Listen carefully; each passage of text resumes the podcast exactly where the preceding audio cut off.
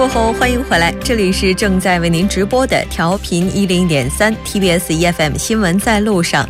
稍后为您带来第三部节目《走进世界》，介绍最新国际时事动态。一周体坛板块带您了解一周发生的重要体坛赛事。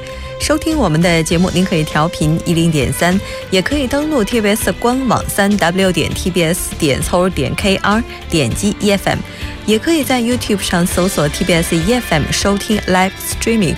当然，我们的节目也期待您的参与。您可以发送短信到井号幺零幺三，提醒您每条短信的通信费用为五十韩元。您也可以在我们的官方留言板或者是 SS 上留言。另外，也可以点击 Live Streaming 对话窗和我们进行互动。稍后是广告时间，广告过后进入今天的走进世界。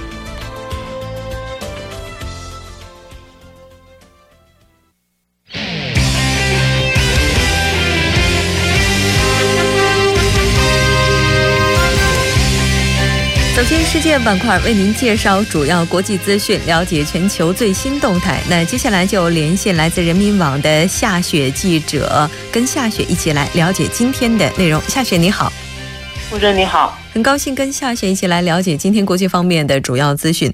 那今天的第一条是欧盟批准了对乌克兰公民给予入境免签待遇的这条消息，我们来看一下具体的内容。好的，欧洲议会全体会议十七日。在斯特拉斯堡总部召开并进行了直播报道。欧洲议会主席与马耳他内务部长兼欧盟委员会主席签署了向乌克兰公民提供免签制度的最新协定。嗯，那这份新签订的条例大概会在什么时候公布呢？这份条例的话，大概是在二十天以后，也就是大概在六月十一日左右生效，而且是在欧盟的官方公报上会进行公布。而且这个条例规定呢，在半年内，乌克兰公民能在申根成员国及冰岛、列支列支敦士登、挪威、瑞士等国停留不超过三个月。不过，未允许乌克兰人在欧盟工作或者学习。嗯，但是无论如何的话，这一次对乌克兰公民免签的话，应该也是一个很大的进步了。新制度的话，在其他的哪些方面还提出了什么样的规定呢？这个制度呢，它要还有一些具体的要求，比如说，因为国界交叉，乌克兰公民需要随身携带护照、往返交通票据、酒店预订证明、亲属邀请证明和医疗保险，而且预计在欧盟国家停留的时间，呃，停留期间呢，每日开支是不能少于四十五欧元的。此外呢，他们还提出了一些制约性的规定。比如说，乌克兰公民如果出现有关移民或者安全的严重问题的话，免签制度是可以废除的。嗯。因为根据申根的规定的话，他们是在一九八五年的时候，德国包括其他的一些国家，他们签署了有一个相关的协定。此后呢，又有一些其他的国家进入了。不管怎么样的话，这次等于是又相对的开放了一步了。那这条消息我们先了解到这里，再来看一下下一条。那下一条消息啊，是巴西的总统成为了贪污犯的嫌疑人，这到底是什么情况？是的，据这个巴西电视台。五月十九号的消息，巴西联邦最高法院总法官向下发命令，允许允许开始对巴西的总统米歇尔特梅尔的刑事案件立案调查。这样的话，也就是巴西总统被指控涉嫌贪污。嗯，那么巴西总统的话，他否认了这件事情吗？对他确实是否认了这一指控，而且总统府呢也在十七日晚发表了声明。他们说，这个特梅尔呢，从来没有向这个前众议长库尼亚支付封口费，要求后者在狱中保持沉默。嗯，目前是这样一个情况。但是对于巴西来讲的话，他们的总统涉嫌贪污，这对于普通民众来讲，应该还是非常难以接受的一件事情。是的，而且不只是普通民众，这个消息传出之后呢？正在举行全会的众议院内立刻出现了混乱，多名议员要求这个总统下台，所以说这个众议长只能宣布这个会议结束。而且在这个离开后呢，众议院众议院党团领袖召开了紧急会议，有不少议员要求立即弹劾特梅尔，也有议员要求提前大选。嗯，是的，不管怎么样的话，最近有人开玩笑说，哈，似乎弹劾总统也成为了新的风潮。我们希望这个风潮不要刮得太远，刮到南美去了的感觉。那刚才您提到的，除了这个总统之外，其实巴西的前众议长他也曾经因为腐败而入狱，对吧？是的，他这个前众议长库尼亚呢，是去年十月因为这个腐败罪被捕入狱的。而且他曾经多次表示，他的供词可能会伤害到包括现总统在内的多名政府领导人，所以现在有很多舆论也是认为，现在的巴西总统似乎是参与了收买这个巴西前众议，嗯，众议院议长的这么一个行为。是的，腐败本身就是非常可怕的一件事情。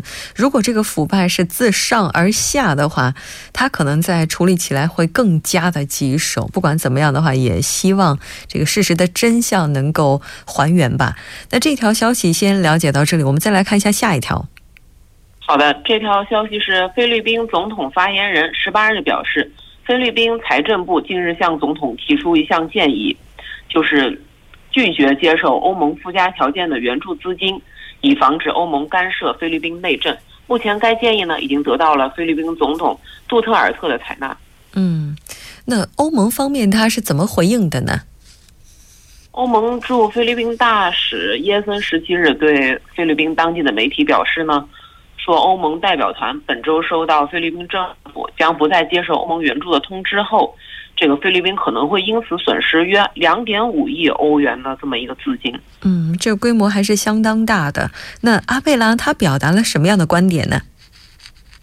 阿贝拉表示说，菲律宾政府发现，在欧盟个别援助项目中呢，含有菲律宾政府反对或者难以条同意的条款，而且这些条款是很有可能对菲律宾的内政造成干涉的。所以，菲律宾将分开处理这些来自欧盟的多个援助项目。对没有附加条件的援助项目呢，仍然是表示会接受的。嗯，是的，我们都知道呢，像菲律宾他的这个杜特尔特总统哈，他在上台之后就实行了扫毒政策，并且他的这个扫毒呢力度也是非常大的，但是却遭到了像欧盟啊、美国还有一些国际组织的批评。像这个的话，我们可以怎么去理解呢？对，没错，这个杜特尔特去年六月正式就任后呢，立即采取了这个严厉的扫毒扫毒行动。嗯，但这个受受受到了国际社会的很多批评。然后对此呢，杜特尔特要求说，国际社会不要干预菲律宾的内政。然后，并且他表示说，不会为了换取一些国际机构或者外国政府的援助而放弃他的扫毒政策。嗯，确实，因为可能他的这个政策触及到了有一些既得利益者，又或者是触到了有一些国家的相关的一些问题所在，所以说才会出现这样的一个现状。但是不管怎么样的话，像菲律宾这次的话，跟欧盟之间的谈判确实还是需要时间的感觉。这条消息先了解到这里，再来看一下，现在纽约在今天时代广场轿车撞人，导致了一人死亡，二十二人受伤。那这一起事件到底是怎么回事呢？好的，这起事件是发生在美国时间十八日中午，纽约时代广场一辆汽车冲撞人群，然后造成了一人死亡，二十二人受伤。然后这个肇事司机冲撞行人后呢，试图逃走，但是被五位路人制服，直到警察到达现场。目前的话，事发区域已经被警方封锁。嗯，是的，在美国的话，应该说类似的一些事件哈，对于他们来讲草木皆兵的感觉。那大家就在想，他会不会是恐袭呢？目前的话，各方表示没有迹象表明是恐怖袭击。纽约市长表示呢，说这个司机之前是在美国海军，呃，目前在美国海军服役，而且之前有两次酒驾的前科，是有犯罪记录的，所以他们当局认为这不是一场恐怖袭击。嗯。不管是不是恐袭，出门注意安全还是非常重要的。特别是今天是周五的晚上，明天就要迎来周末了，还是建议大家应该要注意自己的人身安全。非常感谢夏雪给我们带来这一期连线，我们下周再见。好的，下周见。稍后我们来了解一下这一时段的路况、交通以及天气信息。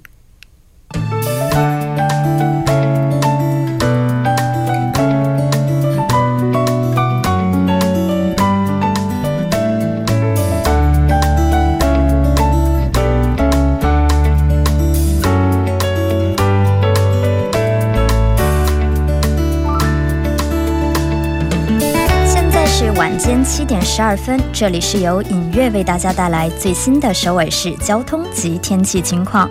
我们再播报一则交通管制的通告。那这周六，也就是五月二十日，将举行第十六届首尔新闻半马马拉松大赛。那在上岩洞世界杯公园平和广场，那预计会聚集八千多名的参与者。部分路段呢将会进行临时的交通管制，管制的时间是在早上的八点五十到九点四十。管管制的路段是从平和广场出发，经过世界杯路、世界杯竞技场十字路口、增山路、南至交叉口、汉江市民公园，再度返回平和广场。那将会按照车辆前进方向交通临时管制。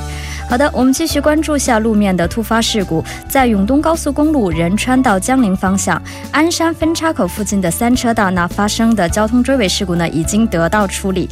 那受其余波影响，后续四千米的路段是交通。停滞的，在屯内隧道附近的一车道因道路施工作业的关系，后续两千米区间的路段为交通停滞。在平昌休息索道金夫三隧道也因道路施工作业，那将近五千米左右的路段目前是封道的这样的一个情况。我们再关注下，在东部干线道路圣水大桥方向，水落地下车道到陆川桥呢，因车辆增加，交通拥堵；长安桥到君子桥的二车道呢，因交通追尾事故，交通停滞；长安铁桥到城东桥呢，也因车辆增加，交通运行缓慢。好的，最后我们关注一下今明两天的天气播报情况。今天晚间至明天凌晨晴，最低气温零上十六度；明天白天晴，最高气温零上二十八度。好的，以上就是这一时段的天气与交通信息。稍后我还会再回来。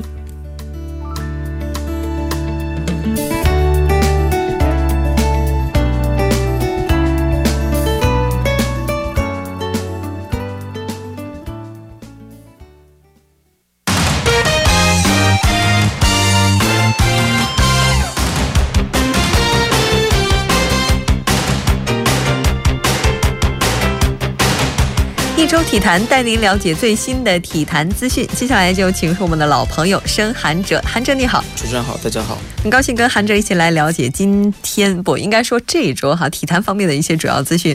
我在看到今天第一条资讯的时候，我就在想啊，这个周五的晚上讲第一条挺重要的，因为可能今天晚上会有一些朋友会有一些饭局。是是没错，因为就是黄金周五嘛，嗯，都这么说。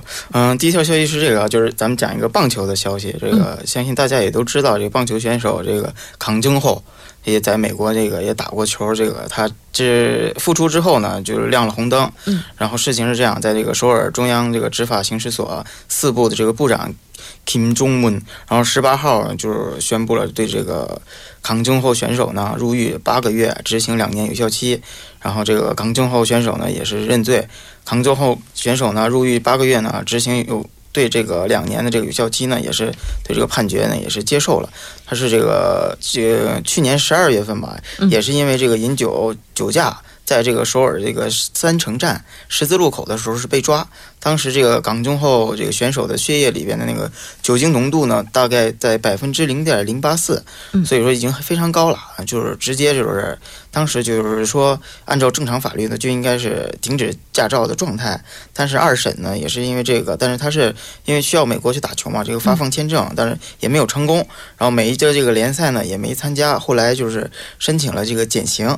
港中后选手呢在这个十二月份的时候又是第二次酒驾，这个血液浓度更高，这次打。达到了零点零八五，嗯，然后说，据说是还有一个跟他在车上的一起的一个熟人，为了为他做了这个伪证，所以说这个事情就是罪上加罪吧，挺恶劣的。没错，就是二审的时候，这个呃棒球这个委员会也是说要跟他就是商谈，但是一审的时候就是说要求这个嗯按照这个原则处理嘛，没没办法对人特殊待遇，就是嗯，所以当时。跟他一些相撞这些当事人也是，呃，都出庭作证啊，所以说这个事情也是没得办法改了。嗯，是的，像他的话，应该说经历了零九年以及一一年的这个罚款的话，已经有两次了哈，就就等于说他这次是第三次。是，那第三次应该更严重。是没错，他是这样。那零九年的时候呢，他已经是被罚了一百万。嗯，在二零一一年的时候又。就被罚了三百万，这次就是更高，罚少了吧？对对对，然后也不能这么说，反正就是，但是怎么说呢？就是不经悔改吧。嗯。但是说为了防止这样的事情，就是不要继续的发生呢，就是呃，所以说这我们也要把这个刑，他们就是这个判官也会相继对这个刑事责任就慢慢的提高。就是说，当时是据说是坐在他跟他同同时乘车的是他中学的同学，嗯，然后替他承认了这个罪。但是通过这个汽车的这个 black box 呢，发现并不是这样的，是实际上是他驾的车，嗯啊，所以说这个呃康争后选手呢，二零零九年和二零零一年就是因为驾车，再加上这次这个警告，但是也没有悔改，所以说这次给他把驾照给直接废除吊销了吊销了，对对对，依法办事是吧？所以说，嗯呃，但是另一方面呢，这个因为已经三次了嘛，嗯如果按照形式来讲，就是说刚他是要蹲监狱的，嗯，但是说蹲了监狱的话，他就没有签证了，没法出去打比赛嘛。啊，所以说，嗯，他是也是希望可以通过这个赎金的方式，看能不能减刑。但是现在看来，看来看来是够呛，应该是不可以了。所以说，他是最好的办法就是在韩国国内锻炼好自己，保持好状态，嗯、保持好这个竞技状态吧。将来一旦可以出去的时候，随时都可以打比赛，对这是对他来说是最好的办法。我怎么觉得对于运动员来说，哈，一旦涉及到酒驾就是致命的呢？对，因为我我是这么想的，你作为运动员，就是如果能不喝酒，尽量不要喝酒。啊一是，嗯、是对体能不太好。对对身体这个竞技状态也不是很好。嗯，所以说这个还是建议哈，大家在喝酒的时候一定要注意，如果要喝，尽量避免驾车，把所有的损失都降到最低是最为理想的。我们也祝福他一切顺利吧。对对，那再来看一下下一条，嗯，下一条消息，我相信穆振您也知道，就是亚洲之光，我不知道你知不知道是谁？亚洲之光必须知道孙兴民。对对对，没错没错，就是孙兴民。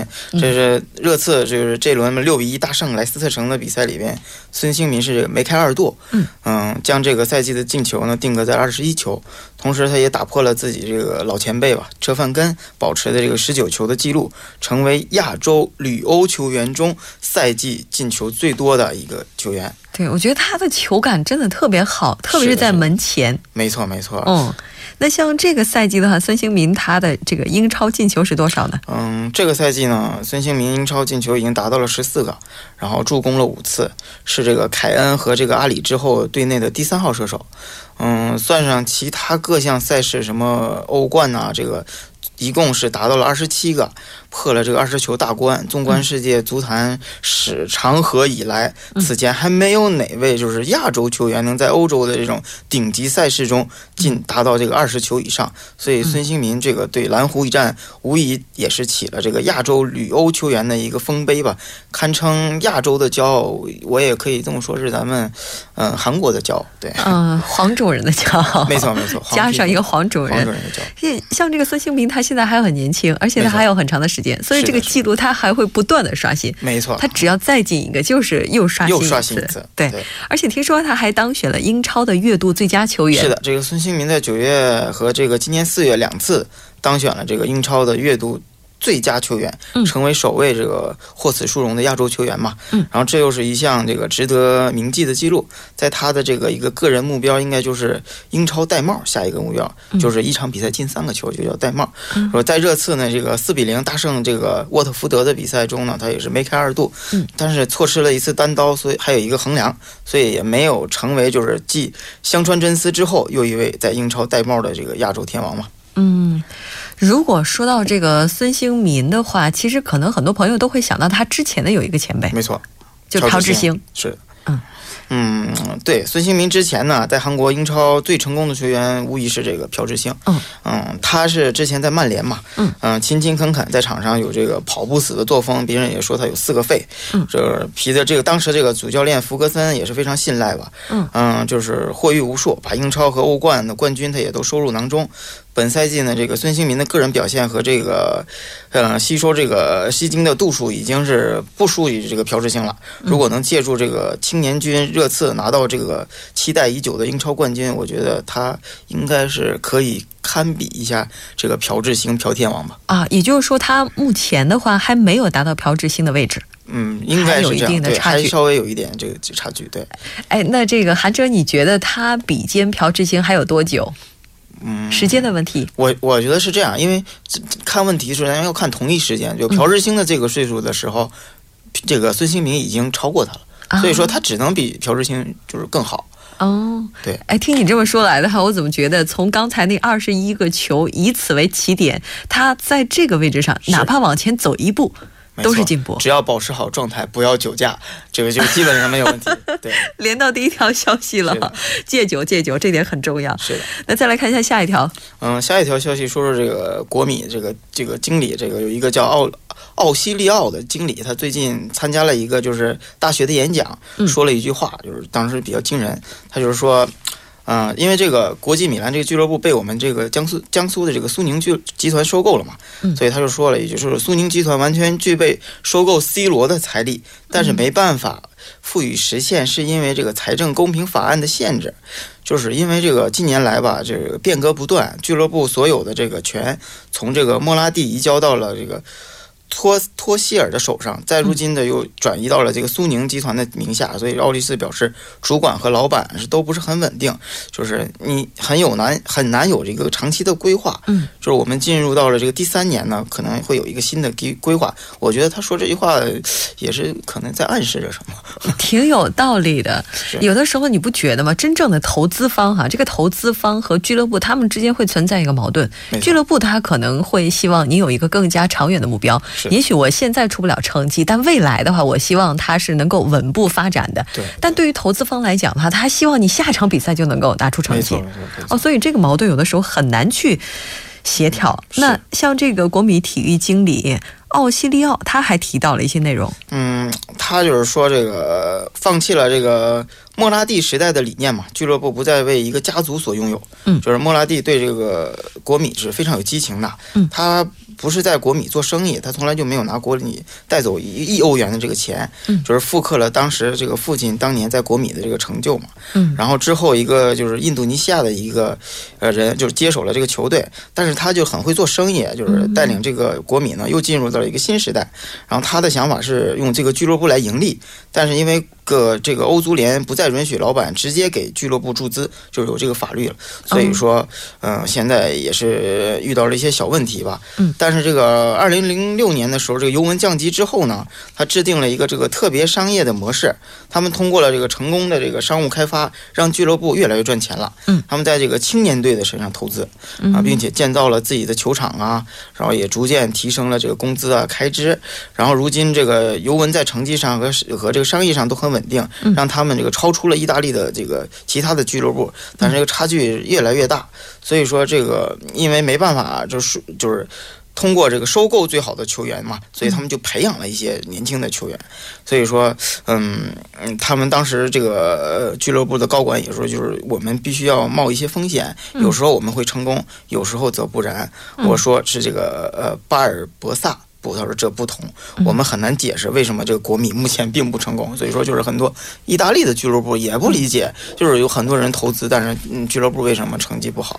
哎，我想问一下韩哲哈，也就是说，在意大利的这些足球俱乐部当中，就他们没有办法去直接购买一些大牌的球员。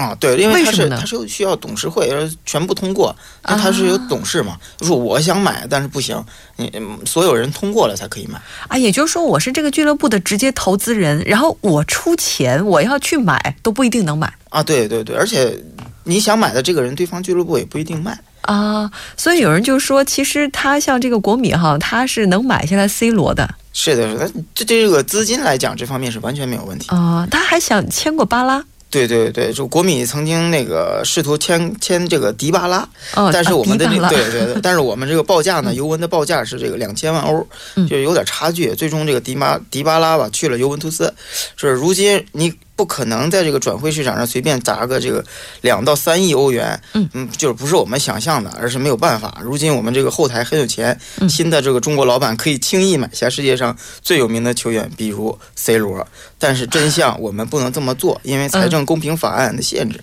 所以说，也是因为一些事情吧，就是有钱也是花不出去。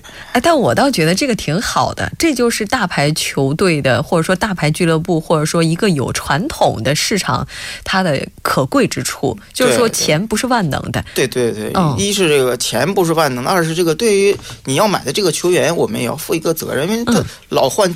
东家的话，对他自己也不是一个好事，因为在这个地方刚刚熟悉，嗯你换到这儿，嗯，状态啊各方面并不是说一个很好的事情。是，但是我觉得对于米国米的球迷们来讲的话，还是一件挺着急的事情哈，也希望他们能够尽早的回到状态吧。对对。那接下来简单了解一下最后一条。嗯，好，简单就是说一下这个 NBA 的这个消息吧。NBA 这个官方正式公布了二零一六至一七这个赛季的最佳阵容。哇哦，火箭的这个詹姆斯哈登，呃，雷霆队的这个拉塞尔为嗯布鲁克，骑士的这个詹姆斯，马刺的这个卡瓦伊莱纳德以以及这个安东尼都入选了这个最佳一阵。